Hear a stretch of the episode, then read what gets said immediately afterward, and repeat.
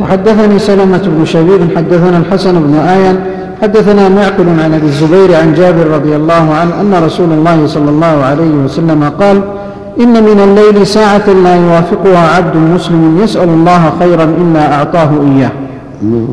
حدثنا يحيى بن يحيى قال قرأت على مالك عن ابن شهاب عن أبي عبد الله الأغر. يؤخذ من هذا أن المؤمن لا يفتر من الذكر والدعاء ليلا ونهارا يتحرك المؤمن يكون أوقاته مشغولة بالخير تارة بالدنيا ولكن يدخل فيها ذكر الله والدعاء حتى لا تذهب عليه الساعات في غفلة. مهما كان في البيع أو شراء أو حاجات أخرى أدخل فيها الذكر والتسبيح والتهليل والدعاء وهكذا في الليل. مهما كان مضطجعا أو قائما أو في حديث مع أهله أو غيره لا ينسى الدعاء والذكر بين الأوقات نعم.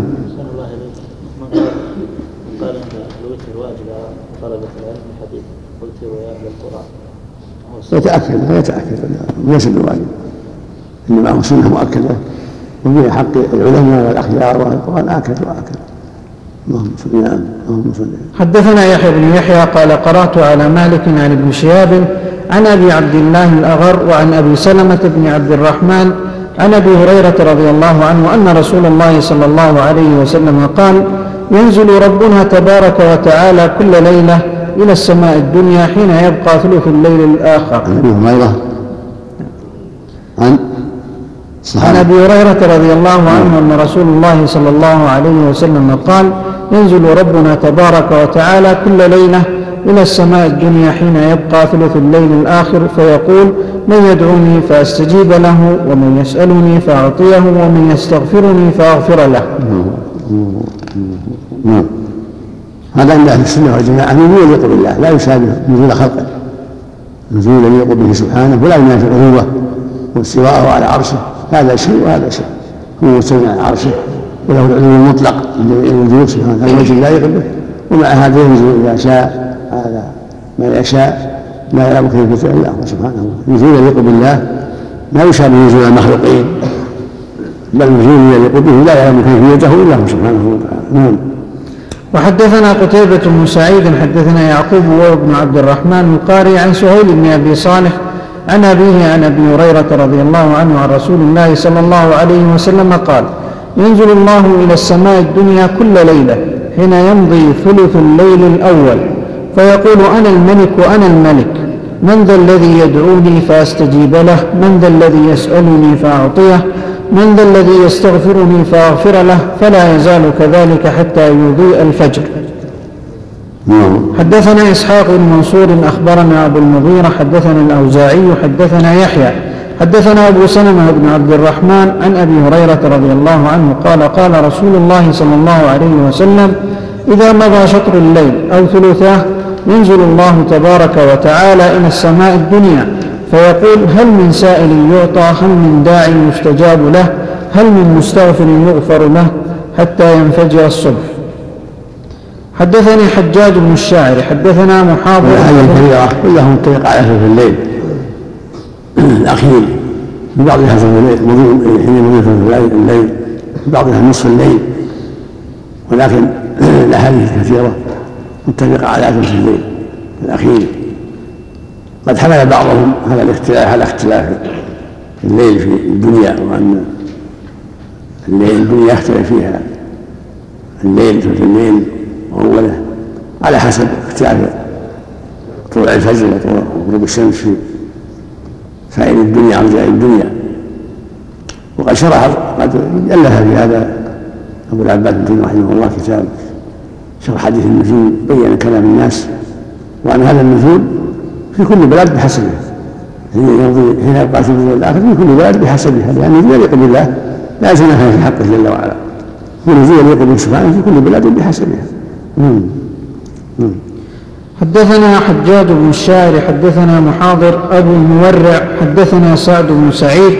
قال أخبرني ابن مرجانة قال سمعت أبا هريرة رضي الله عنه يقول قال رسول الله صلى الله عليه وسلم ينزل الله في السماء الدنيا لشطر الليل أو لثلث الليل الآخر فيقول من يدعوني فأستجيب له أو يسألني فأعطيه ثم يقول من يقرض غير عديم ولا ظلوم قال مسلم ابن مرجانة وسعيد بن عبد الله ومرجانة أمه.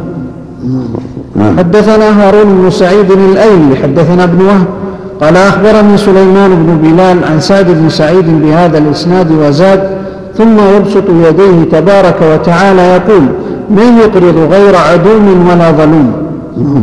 حدثنا عثمان وأبو بكر بن أبي شيبة وإسحاق بن إبراهيم الحنظلي واللفظ لابن لابني أبي شيبة قال إسحاق وأخبرنا وقال الآخران حدثنا جرير عن منصور عن أبي إسحاق عن الأغر أبي مسلم يرويه عن أبي سعيد وأبي هريرة رضي الله عنهما قال قال رسول الله صلى الله عليه وسلم إن الله يمهل حتى إذا ذهب ثلث الليل الأول نزل إلى السماء الدنيا فيقول هل من مستغفر هل من تائب هل من سائل هل من داع حتى ينفجر الفجر. وحدثناه محمد بن المثنى وابن بشار قال حدثنا محمد بن جعفر حدثنا شعبة عن أبي إسحاق بهذا الإسناد غير أن حديث منصور أتم أتم وأكثر. حدثنا يحيى. نعم. الثلث الأول. نعم. والرواية في الثلث الليل الأول. مثل ما تقدم. بعضهم حمل على أنها منسوخة استقرت السنة على خبر على أن الثلث الأخير. بعضهم قال وهم بعض الرواة وهم وإنما الصواب من غالب الرواية كلها الثلث الأخير. وإنما هذا وهم بعض الرواة. بعضهم حملها على أن الروايات على حسب اختلاف الليل والنهار في الدنيا. قد يكون الثلث الأول في في مثل عندنا هو الثلث الآخر في جهة أخرى كأمريكا والدول الغربية. تختلف. وهكذا نصف الليل. قد بسط الكلام في هذا. الشيخ تقي الدين رحمه الله في هذه النزول من أراده أن يراجع هناك. لكن يفيدنا الآن ثبوت النزول وأن الثلث الأخير هذا هو هو المستقر والثابت هو حديث متواتر. نعم. ثم قال من العلماء يخلو العرش. ما ما ينبغي يقول هذا. يليق بالله ولا ولا يتعرض خلو العرش. لا يلزم من هذا خلو العرش. هم مثل نزول نزول يليق بالله. لا يلزم من خلو العرش. نعم. لما تعتبر هذا الدخول في الكيفية. نعم نعم ما نعم دخول الكيفية. لا ينبغي نعم. حدثنا يحيى بن يحيى قال قرأت على مالك عن ابن شهاب عن حميد بن عبد الرحمن عن أبي هريرة رضي الله عنه أن رسول الله صلى الله عليه وسلم قال من قام رمضان إيمانا واحتسابا غفر له ما تقدم من ذنبه. بارك هنا تبين ما ما روى مسلم من حديث ابن سعيد وأبي هريرة في النزول في قال الحشيه في الشارع النزول على أول حديث صلى الله عليك. على ثلث الليل ولا؟ على على أول حديث النزول. أول كلام في النزول. قوله صلى الله عليه وسلم ينزل ربنا كل ليلة إلى السماء الدنيا. فيقول من يدعوني فأستجيب له. هذا الحديث من أحاديث الصفات وفيه مذهبان مشهوران للعلماء سبق إيضاحهما في كتاب الإيمان. ومختصرهما أن أحدهما وهو مذهب جمهور السلف وبعض المتكلمين أنه يؤمن بها يؤمن بأنها حق على ما يليق بالله تعالى. وأن ظاهرها المتعارف في حقنا غير مراد ولا يتكلم في تأويلها مع اعتقاد تنزيه الله تعالى عن صفات المخلوق وعن الانتقال والحركات وسائر سمات الخلق.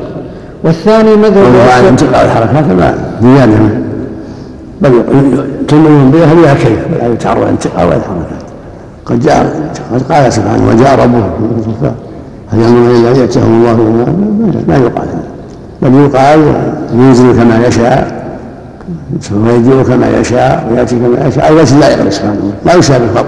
نعم. نعم. زيادة في انتقال الحرف التأويل نعم.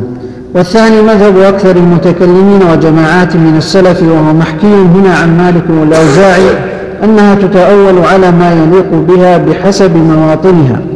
فعلى هذا تأولوا هذا الحديث تأويلين أحدهما تأويل مالك بن أنس وغيره معناه تنزل رحمته وأمره وملائكته كما يقال فعل السلطان كذا إذا فعله أتباعه بأمره. والثاني أنه على الاستعارة ومعناه الإقبال على الداعين بالإجابة واللطف. والله أعلم.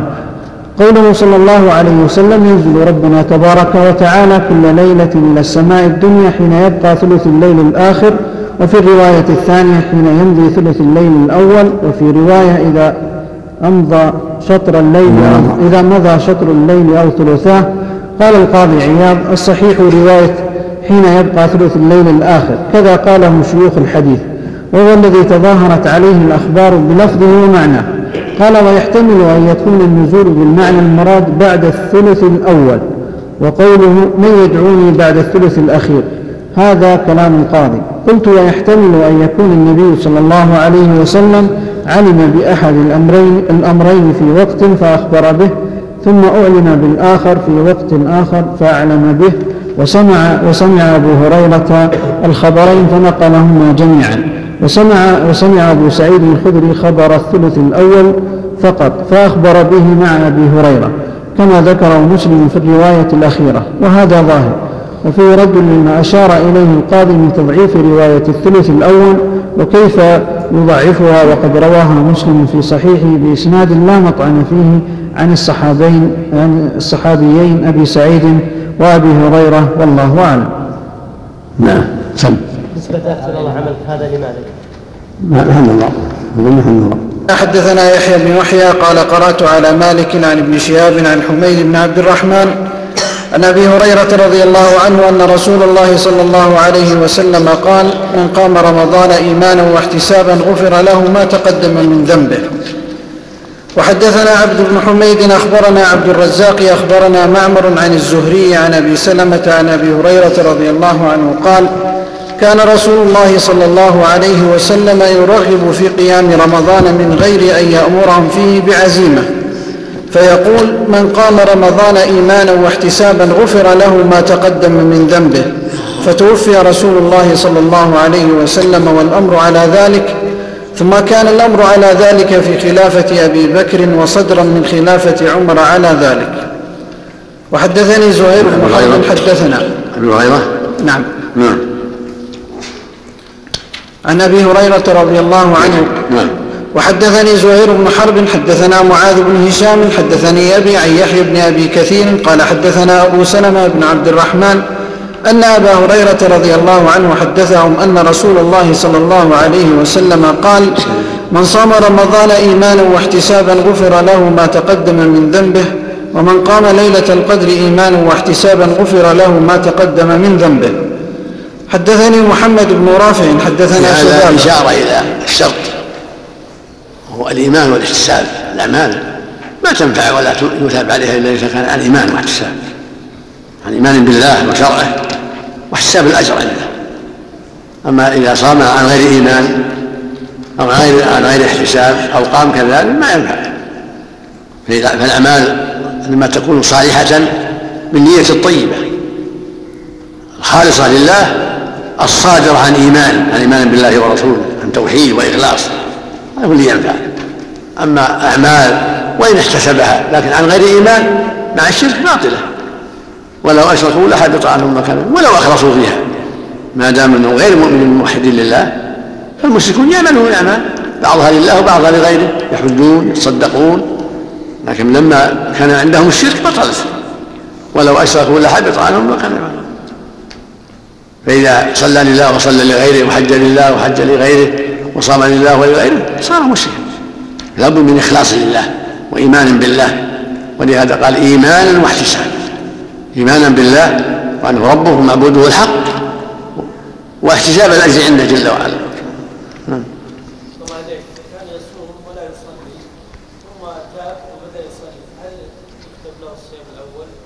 له الصيام باطل إذا حكمنا بكفره الأعمال باطلة. ومن قال أنه لا يكفر بالترك إذا كان يقر بالوجوب يرى يحسب له.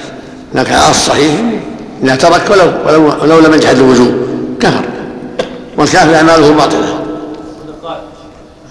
لكن الصدقات التي يفعلها لله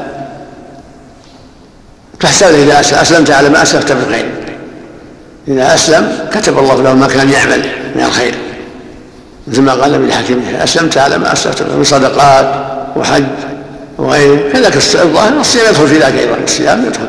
الصواب يدخل في ذلك أيضا.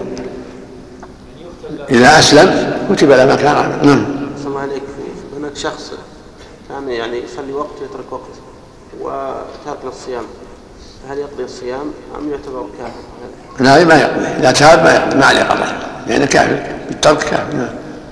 لكن إذا تاب كتب الله ما كان يعمل من الخير سابقا من حج أو صلاة أو صيام أو صدقات أو بر والدين أسلمت على ما أسلمت. لأن بطلانه مشروط بالكفر في قوله وماتوا وهم كفار فلا تغرى فيموت وهو كافر.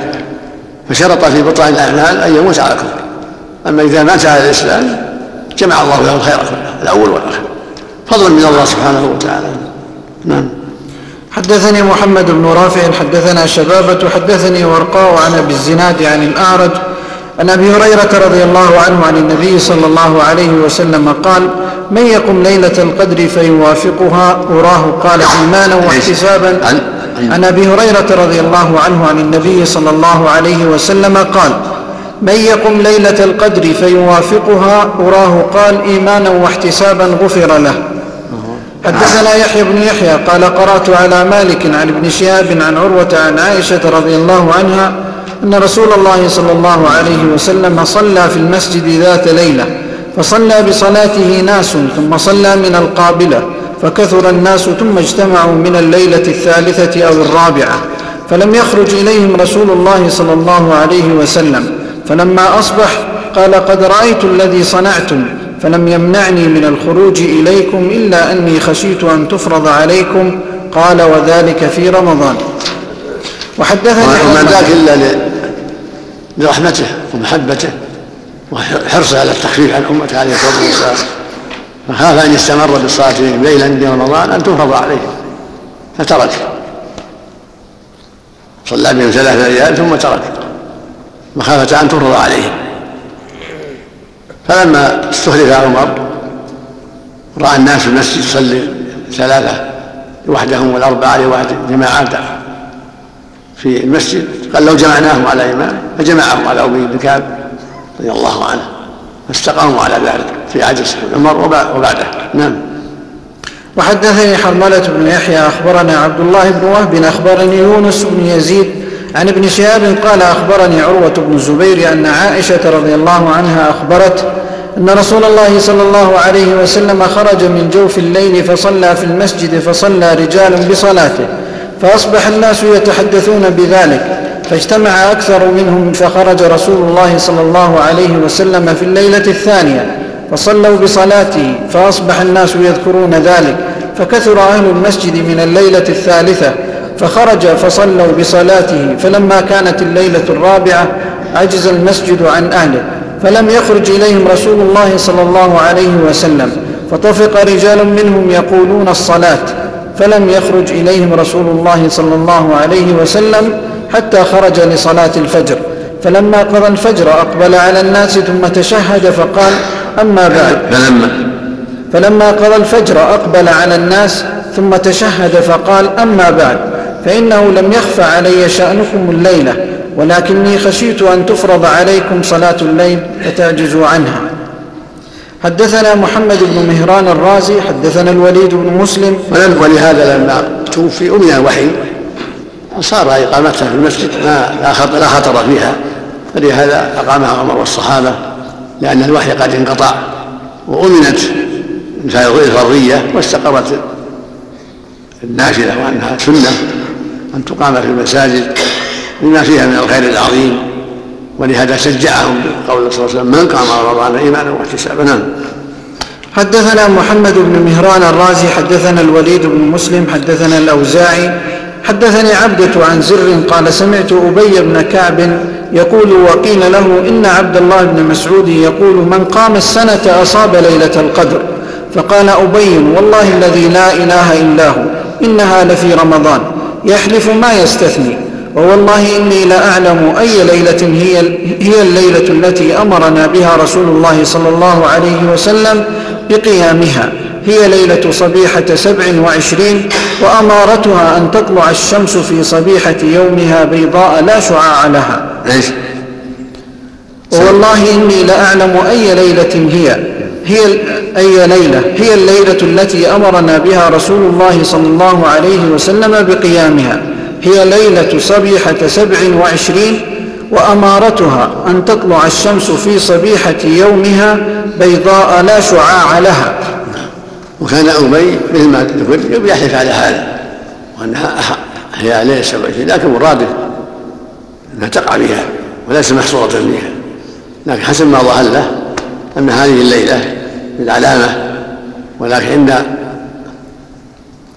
جمع الأحاديث والنظر فيها يتبين أنها غير منحصرة في ليلة 27 بل قد تقع بغيرها. ولهذا أخبر أنها من العشر الأواخر. قال التمسوها في كل وتر التمسوها في العشر الأواخر. لكن هذه الليلة أرجى من غيرها. واستدل أبي بأن الشمس تطلع صبيحتها لا شعاع لها. نعم. على اعتقاد حسن حسن نعم. حسن ما تقرر حدثنا محمد بن المثنى حدثنا محمد بن جعفر حدثنا شعبة. قال سمعت عبدة بن أبي لبابة يحدث عن زر بن حبيش عن أبي بن كعب رضي الله عنه قال قال أبي في ليلة القدر والله إني لأعلمها وأكثر علمي هي الليلة التي أمرنا رسول الله صلى الله عليه وسلم بقيامها هي ليلة سبع وعشرين وإنما شك شعبة في هذا الحرف هي الليلة التي أمرنا بها رسول الله صلى الله عليه وسلم. قال وحدثني بها صاحب لي عنه. وحدثني عبيد الله بن معاذ حدثنا أبي حدثنا شعبة بهذا الإسناد نحوه ولم يذكر إنما شك شعبة وما بعده. حدثني عبد الله بن هاشم بن حيان العبدي حدثنا عبد الرحمن يعني ابن مهدي حدثنا سفيان عن سلمة بن كهيل عن كريب عن ابن عباس رضي الله عنهما قال بت ليلة عند خالتي ميمونة فقام النبي صلى الله عليه وسلم من الليل فأتى حاجته ثم غسل وجهه ويديه ثم نام ثم قام فأتى القربة فأطلق, فأطلق شناقها ثم توضأ وضوءا بين الوضوءين ولم يكثر وقد أبلغ ثم قام فصلى فقمت فتمطيت كراهية أن يرى أني كنت أنتبه له. فتوضأت فقام فصلى فقمت عن يساره فأخذ بيدي فأدارني عن يمينه. فتتامت صلاة رسول الله صلى الله عليه وسلم من الليل ثلاث عشرة ركعة ثم اضطجع فنام حتى نفخ. وكان إذا نام نفخ فأتاه بلال فآذنه بالصلاة. فقام فصلى ولم يتوضأ وكان في دعائه اللهم اجعل في قلبي نورا وفي بصري نورا وفي سمعي نورا وعن يميني نورا وعن يساري نورا وفوقي نورا وتحتي نورا وأمامي نورا وخلفي نورا وعظم لي نورا قال كريب وسبعا في التابوت فلقيت بعض ولد العباس فحدثني بهن فذكر عصبي ولحمي ودمي وشعري وبشري وذكر خصلتين حدثنا يحيى بن يحيى قال قرأت على مالك عن مخرمة بن سليمان عن كريب مولى ابن عباس أن ابن عباس رضي الله عنهما أخبره. على رواية ابن عباس دلالة على أنه إذا قام وقضى حاجته لا يلزمه الوضوء بل لا بأس أن يرجع إلى منامه يغسل وجهه ويديه ويرجع إلى منامه. والسنة أن يستنجب ثلاثا. قوله وسلم استيقظ أحد منهم فليستنجب ثلاثا فإن الشيطان يبث على خيشومه فإذا غسل وجهه ويديه استنشق ثلاثا مثل ما قال صلى الله عليه وسلم فلا بأس يرجع. وإن أحب أن يتوضأ ويصلي ما يسر الله له فعل. لكنه صلى الله عليه وسلم كأنه قام في غير وقت القيام ولهذا رجع إلى النوم. فلما جاء وقت العادة قام صلى الله عليه وسلم وتوضأ وصلى عادته عليه الصلاة والسلام عشر. وهذا فعله بعض الأحيان. وفي بعض الأحيان يصلي 11 كما روت عائشة وروى غيرها. وفي بعض الأحيان يصلي تسعا في بعضها أقل من ذلك. فالأمر في هذا واسع والحمد لله. يصلي ما يسر الله له. وأحب إلى الله ما دام عليه صاحبه إذا كان يشق على الإنسان 11 أو يصلي ما تيسر إذا دام على ثلاث أو على خمس أفضل من يكون تارة كذا وتارة كذا. وإذا تيسر له 11 هي أفضل من غيرها وهي الغالب من فعل النبي صلى الله عليه وسلم. يسلم من كل ثنتين ويؤتي بواحد نعم الله إليك. ركعتين الخفيفتين التي قبل قبل الصلاة افتتاح الصلاة غير ال عشر وغير ال 11 ركعتين الافتتاح غير غير داخلة في نعم. حدثنا يحيى بن يحيى قال قرأت على مالك عن مخرمة بن سليمان عن كريب مولى بن عباس أن ابن عباس رضي الله عنهما أخبره أنه بات ليلة عند ميمونة أم المؤمنين وهي خالته. قال فاضطجعت في عرض الوسادة واضطجع رسول الله صلى الله عليه وسلم وأهله في طولها. فنام رسول الله صلى الله عليه وسلم حتى انتصف الليل أو قبله بقليل أو بعده بقليل. استيقظ رسول الله صلى الله عليه وسلم فجعل يمسح النوم عن وجهه بيده ثم قرأ العشر الآيات الخواتم من سورة آل عمران ثم قام إلى شن معلقة فتوضأ منها فأحسن وضوءه ثم قام فصلى. قال ابن عباس فقمت فصنعت مثل ما صنع رسول الله صلى الله عليه وسلم ثم ذهبت فقمت إلى جنبه فوضع رسول الله صلى الله عليه وسلم يده اليمنى على رأسي وأخذ بأذني اليمنى يفتلها فصلى ركعتين ثم ركعتين ثم ركعتين ثم ركعتين ثم ركعتين ثم ركعتين ثم أوتر ثم اضطجع حتى جاء المؤذن فقام فصلى ركعتين خفيفتين ثم خرج فصلى الصبح. يوافق ما تقدم صلى 13 سلم كل اثنتين ثم استراح. في الحديث الاخرى اضطجع على شقه الايمن فلما جاء المؤذن بعد الأذان قام فصلى ركعتين الفجر ثم خرج عليه الصلاة والسلام. نعم.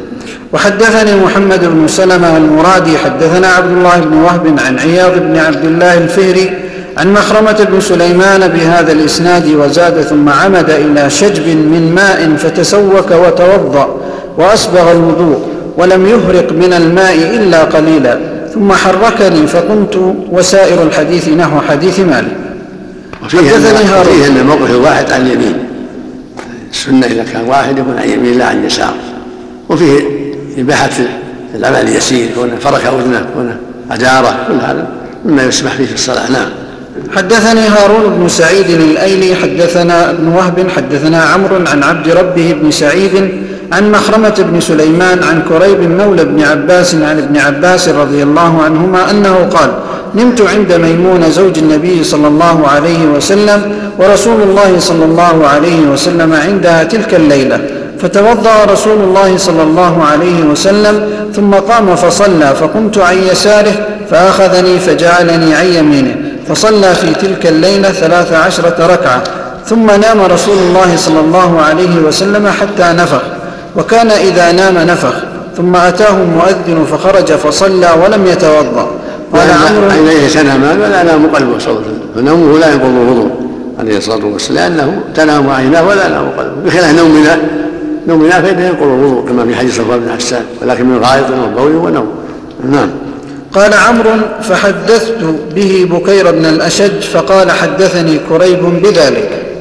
وحدثنا محمد بن رافع حدثنا ابن أبي فديك أخبرنا الضحاك عن مخرمة بن سليمان عن كريب بن وحدثنا محمد بن رافع حدثنا ابن أبي فديك أخبرنا الضحاك عن مخرمة بن سليمان عن كريب مولى بن عباس عن ابن عباس رضي الله عنهما قال بت ليلة عند خالتي ميمونة بنت الحارث فقلت لها إذا قام رسول الله صلى الله عليه وسلم فأيقظيني.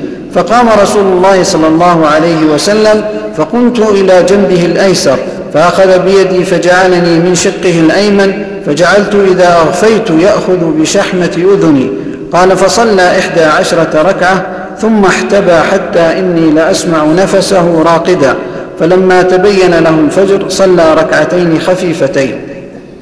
لعلها قصة أخرى وإلا وهم محفوظ 13 لعل قصة أخرى ليلة أخرى صلى في 11 أو في هذه الرواية أسقط ركعتين الاستفتاح وفي الأولى ذكرها. محتمل نعم. حدثنا ابن أبي عمر ومحمد بن حاتم عن ابن عيينة قال ابن أبي عمر حدثنا سفيان عن عمرو بن دينار عن كريب مولى ابن عباس عن ابن عباس رضي الله عنهما أنه بات عند خالته ميمونة فقام رسول الله صلى الله عليه وسلم من الليل فتوضأ من شن معلق وضوءا خفيفا. قال وصف وضوءه وجعل يخففه ويقلله. قال ابن عباس فقمت فصنعت مثل ما صنع النبي صلى الله عليه وسلم ثم جئت فقمت عن يساره فأخلفني فجعلني عن يمينه. فصلى ثم اضطجع فنام حتى نفخ. ثم أتاه بلال فآذنه بالصلاة فخرج فصلى الصبح ولم يتوضأ. قال سفيان وهذا للنبي صلى الله عليه وسلم خاصة لأنه بلغنا أن النبي صلى الله عليه وسلم تنام عيناه ولا ينام قلبه. حدثنا محمد بن بشار حدثنا محمد وهو ابن جعفر حدثنا شعبة عن سلمة عن كريب عن ابن عباس رضي الله عنهما قال بت في بيت خالتي ميمونة فبقيت كيف يصلي رسول الله صلى الله عليه وسلم؟ قال فقام فبال ثم غسل وجهه وكفيه ثم نام. ثم قام إلى القربة فأطلق شناقها ثم صب في الجفنة أو القصعة فكبه بيده عليها ثم توضأ وضوءا حسنا بين الوضوءين ثم قام يصلي. فجئت فقمت إلى جنبه فقمت عن يساره. قال فأخذني فأقامني عن يمينه. فتكاملت صلاة رسول الله صلى الله عليه وسلم ثلاث عشرة ركعة ثم نام حتى نفخ وكنا نعرفه إذا نام بنفخه ثم خرج إلى الصلاة فصلى فجعل يقول في صلاته أو في سجوده اللهم اجعل في قلبي نورا وفي سمعي نورا وفي فجعل يقول في صلاته أو في سجوده اللهم اجعل في قلبي نورا وفي سمعي نورا وفي بصري نورا. وعن يميني نورا وعن شمالي نورا وأمامي نورا وخلفي نورا وفوقي نورا وتحتي نورا واجعل لي نورا أو قال واجعلني نورا. الحسيان يقول وجعل يقول في صلاته أو في سجود تكلم النووي. لأن تقدم أنه كان في الطريق. ما رأيت. تكلم شيء؟ ما رأيت. ما قال شيء عليه؟ ما رأيت الأب حاضر ها؟ أبي؟ نعم. وحدثني إسحاق بن منصور حدثنا النضر بن شميل أخبرنا شعبة حدثنا سلمة بن كهيل عن بكير عن كريب عن ابن عباس رضي الله عنهما قال سلمة فلقيت كريبا فقال قال ابن عباس كنت عند خالتي ميمونة فجاء رسول الله صلى الله عليه وسلم. ثم ذكر بمثل حديث غندر وقال واجعلني نورا ولم يشك. وحدثنا أبو بكر بن أبي شيبة وهناد بن السري قال حدثنا أبو الأحوص عن سعيد بن مسروق عن سلمة بن كهيل عن أبي رشدين مولى بن عباس عن ابن عباس رضي الله عنهما قال بت عند خالتي ميمونة فاقتص الحديث ولم يذكر غسل الوجه والكفين غير أنه قال ثم أتى القربة فحل شناقها فتوضأ وضوءا بين الوضوءين ثم أتى فراشه فنام ثم قام قومة أخرى فأتى القربة فحل شناقها ثم توضأ وضوءا هو الوضوء وقال أعظم لي نورا ولم يذكر واجعل لي نورا. وحدثني أبو الطاهر حدثنا ابن وهب عن عبد الرحمن بن سليمان الحجري عن عقيل بن خالد أن سلمة بن كهيل حدثه أن كريبا حدثه أن ابن عباس رضي الله عنهما بات ليلة عند رسول الله صلى الله عليه وسلم. قال فقام رسول الله صلى الله عليه وسلم إلى القربة فسكب منها فتوضأ ولم يكثر من الماء ولم يقصر في الوضوء. وساق الحديث وفيه قال ودعا رسول الله صلى الله عليه وسلم ليلة إذن تسع عشرة كلمة. قال سلمة. قال؟ قال. قال ودعا رسول الله صلى الله عليه وسلم ليلة إذن تسع عشرة كلمة. قال سلمة حدثنيها كريب فحفظت منها ثنتي عشرة ونسيت ما بقي. قال رسول الله صلى الله عليه وسلم اللهم اجعل لي في قلبي نورا وفي لساني نورا وفي سمعي نورا وفي بصري نورا ومن فوقي نورا ومن تحتي نورا وعن يميني نورا وعن شمالي نورا ومن بين يدي نورا ومن خلفي نورا واجعل في نفسي نورا وأعظم لي نورا. وحدثني أبو بكر بن إسحاق أخبرنا ابن أبي مريم أخبرنا محمد بن جعفر أخبرني شريك بن أبي نمر عن كريب عن ابن عباس رضي الله عنهما أنه قال رقدت في بيت ميمونة ليلة كان النبي صلى الله عليه وسلم عندها لأنظر كيف صلاة النبي صلى الله عليه وسلم بالليل قال فتحد فتحدث النبي صلى الله عليه وسلم مع أهله ساعة ثم رقد وساق الحديث وفيه ثم قام فتوضأ واستن. حدثنا واصل بن عبد الأعلى حدثنا محمد بن فضيل عن حسين بن عبد الرحمن عن حبيب بن أبي ثابت عن محمد بن علي بن عبد الله بن عباس عن أبيه عبد الله بن عباس رضي الله عنهما أنه رقد عند رسول الله صلى الله عليه وسلم فاستيقظ فتسوك وتوضأ وهو يقول إن في خلق السماوات والأرض واختلاف الليل والنهار لآيات لأولي الألباب. فقرأ هؤلاء الآيات حتى ختم السورة ثم قام فصلى ركعتين فأطال فيهما القيام والركوع والسجود. ثم انصرف فنام حتى نفخ. ثم فعل ذلك ثلاث مرات ست ركعات كل ذلك يستاق ويتوضأ ويقرأ هؤلاء الآيات. ثم أوتر بثلاث فأذن المؤذن فخرج إلى الصلاة وهو يقول اللهم اجعل في قلبي نورا وفي لساني نورا واجعل في سمعي نورا واجعل في بصري نورا واجعل من خلفي نورا ومن أمامي نورا واجعل من فوقي نورا ومن تحتي نورا اللهم أعطني نورا. وهذه تدل أنه قالها في الطريق وقالها في السجود أيضا. هذه الدعوة في طريقه إلى الصلاة وفي السجود جامع. ذكر في الروايات كلها. روايتين. اللهم اجعل في قلبي نورا وفي سمعي نورا وفي بصري نورا وفي لساني نورا وفي شعري نورا وفي بشري نورا وفي عظمي نورا وفي لحمي نورا وفي عصبي نورا وفي دمي نورا. هذه عشر. وأمامي نورا وخلفي نورا وعن يميني نورا وعن شمالي نورا وفوقي نورا وتحتي نورا. هذه ستة عشر. اللهم أعطني نورا وزدني نورا وأعظم نورا. هذه تسعة عشر. اللهم صل رحم, رحم الله ابن عباس. جزاه الله خيرا.